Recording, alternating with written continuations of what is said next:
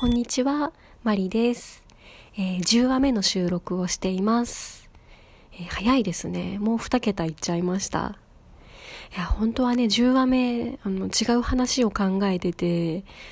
あのー、もう収録して下書きに置いてあったんですけどね、ちょっとあることが起きまして、消えちゃいました。残念。あの、昨日仕事終わりにですね、ラジオトークのアプリを開いてみたんですけどね、なんかいつもと画面が違うんですよ。普通だったらね、あの、フォローしてる方の新着とか、あの、いつもの画面が出てくると思うんですけど、アプリを開いたらですね、なんか画面がいつもと全然違うくて、なんて言ったらいいんですかね、こう、アプリを落としたばっかりのログイン画面っていうんですかね。そのツイッターでログインするか、フェイスブックでログインするか、あの、アップルの ID でログインするかとか、あの、ログインする前の画面が出てきてるんですよね。うーん。その前の日だったら、あの、強制アップデートとかあったみたいなので、まあその影響かなとか思うんですけど、昨日何もなかったと思うんですけどね。うん、なんでかなと思いながら、私あのツイッターとラジオトークを連携してたので、そのツイッターでログインするっていうところを選んで入ろうとしたんですよ。そしたらですね、なんか英語でメッセージが出てくるんですよね。なんで英語なんだろうと思いながら。で、どうもメッセージを読んでみると、もうすでにログインしているので、これ以上は二重登録になります。みたいなことがどうも英語で書いてあるんですよ。要は一旦消してログインし直してくださいみたいなことが書いてあるんですよね。もう焦りますよね。で、あ、なんか調子が悪いのか、Wi-Fi の都合がなんかおかしいのかもしれないと思って、何回も入り直してみるんですけど、そのログインの画面が出てきちゃって、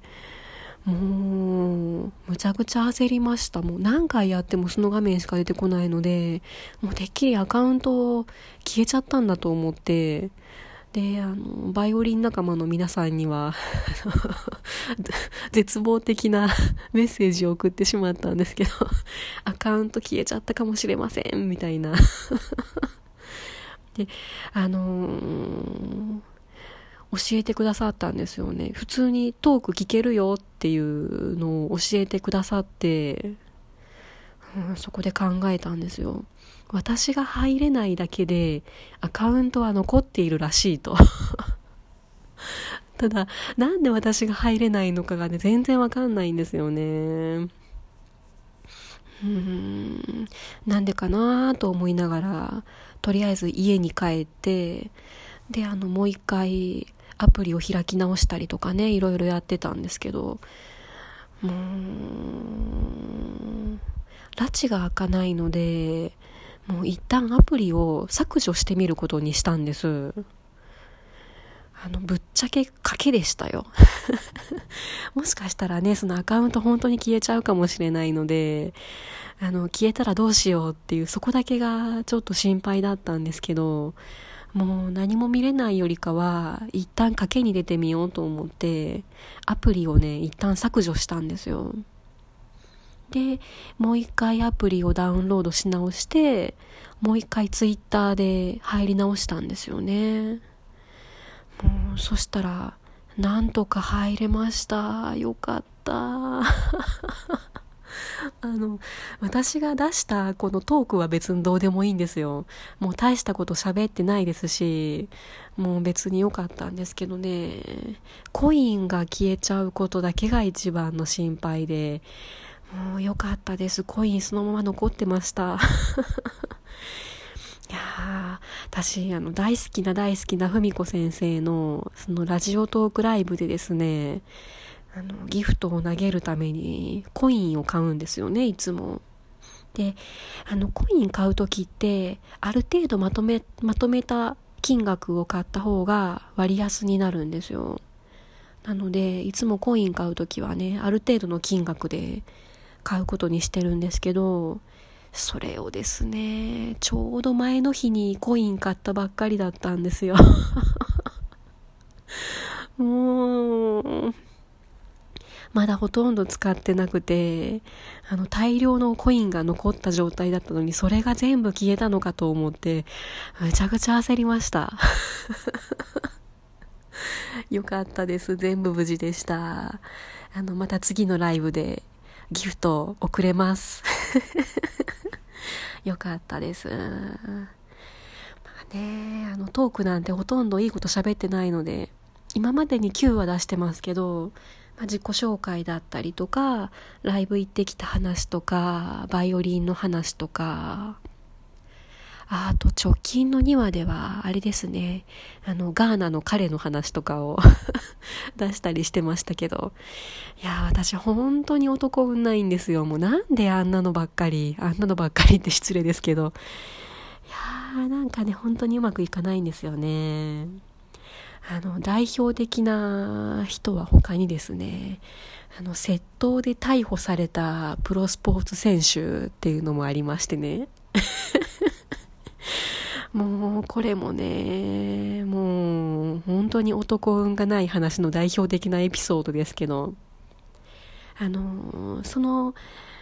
その彼も同じアプリだったんですよ。同じ婚活アプリで登録していた時に出会った人なんですけどね。その人は、最初はね、その、プロのスポーツ選手って知らなかったんですよ。あの最初は営業マンだって言ってて、えーと、ある会社に勤めていて営業していてだから土日はだいたいイベントが入っていて忙しくて全国飛び回ってるから会うのは平日しか無理っていうなんかそんな話をしてたんですよね。でまあ今思えば土日とかは試合で全国を飛び回るから平日しか会えないと。もう後から考えたらそういうことだったんだなーって思いましたね。うん、その人も一緒で、やっぱりあの、アプリの中で何回かメッセージをやり取りして、で、まあ、そのうち会ってみるっていうことになって、カフェとか、うん、カフェが多かったですかね。うん、何回か会って話してみて、であなんとなく気が合いそうだなっていう感じでまあ付き合う付き合わないとかなんかその微妙な感じでしたけどとりあえずまあ向こうから声がかかった時に私が会えそうだったら、まあ、中間地点とかで会うっていうそんな感じでしたね。うん、で何回かあの会ってるうちにあのー、まあ、家で会うようになったりして、